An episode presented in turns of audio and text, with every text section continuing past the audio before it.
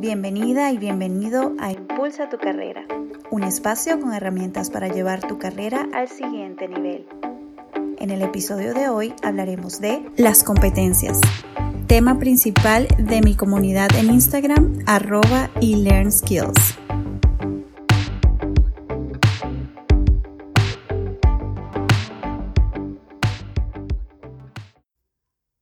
Hola, bienvenidos a este segundo episodio. El tema de hoy es un tema clave a tomar en cuenta en nuestro desarrollo de carrera y se trata de las competencias o habilidades. Comencemos con lo básico.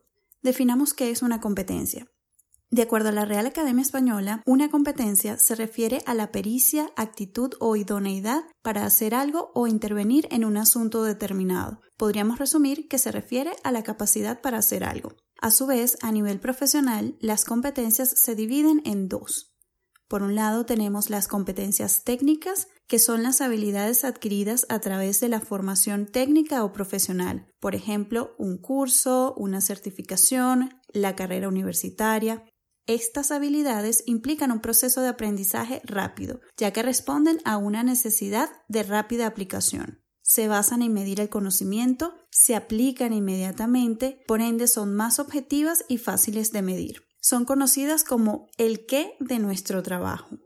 Por otro lado, tenemos las habilidades blandas o soft skills, que, de acuerdo a Martha Alles, quien es una referencia en el campo de estas competencias y cuya bibliografía es recurso fundamental en todo el contenido que genero para eLearn Skills, ella se refiere a competencias como las características de la personalidad devenidas en comportamientos que generan un desempeño exitoso en un puesto de trabajo. También Workitect, que es una empresa que ofrece soluciones de talento basadas en competencia, define las competencias como características subyacentes de un individuo que pueden mostrarse para predecir un desempeño efectivo o sobresaliente en un trabajo e indica una forma de comportamiento o pensamiento y es duradero en el tiempo. Podríamos resumir entonces que las competencias blandas son habilidades propias de las personas y que están asociadas al impacto en las relaciones interpersonales. El aprendizaje se da por repetición,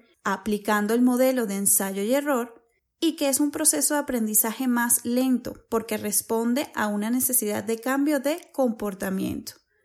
Estas competencias se conocen como el cómo se hace o se logra el trabajo. Como ejemplos de competencias blandas tenemos persuasión, flexibilidad, trabajo en equipo, orientación al cliente, etc.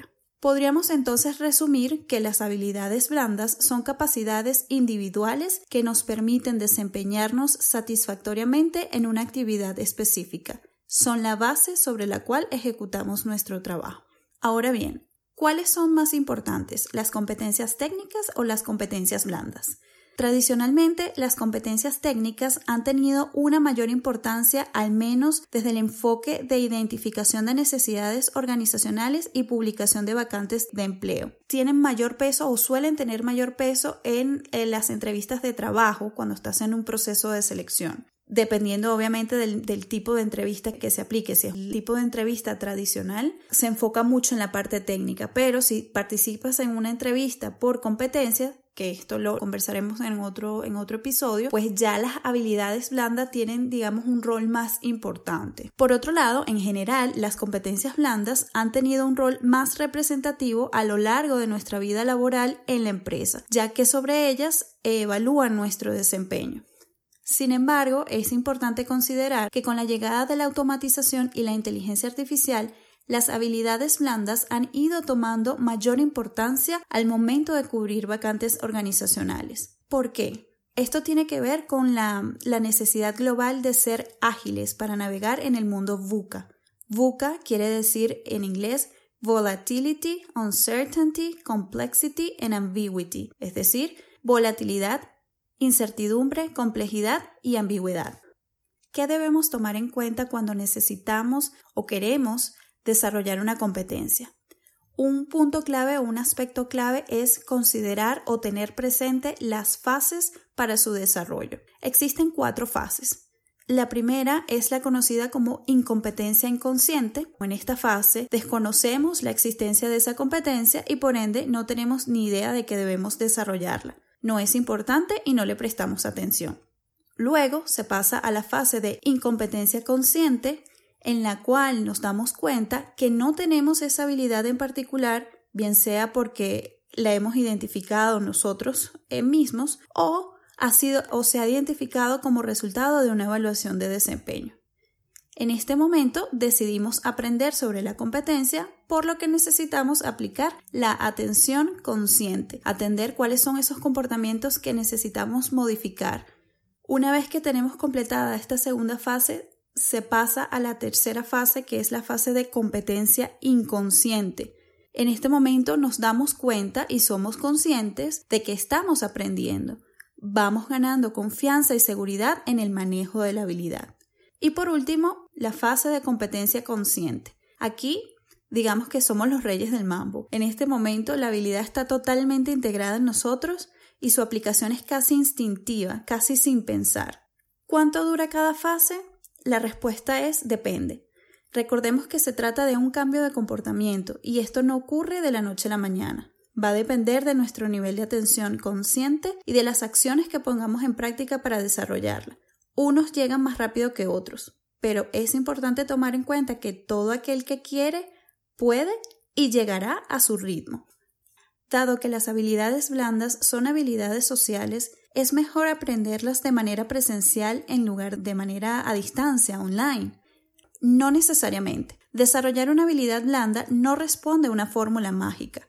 Como su nivel cognitivo está más asociado con la internalización y cambio de comportamiento, más allá de memorizar algo, lo importante aquí es la planificación y la constancia. Digamos que al igual que las competencias técnicas, aprenderlas tiene un componente teórico, el cual perfectamente puede hacerse tanto presencial como vía e-learning.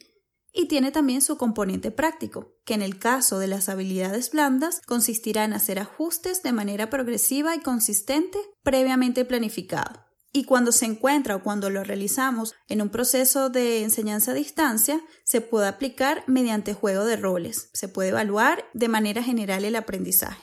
Pero es importante recordar que las habilidades blandas requieren muchísimo tiempo porque implican, nuevamente, un cambio de comportamiento.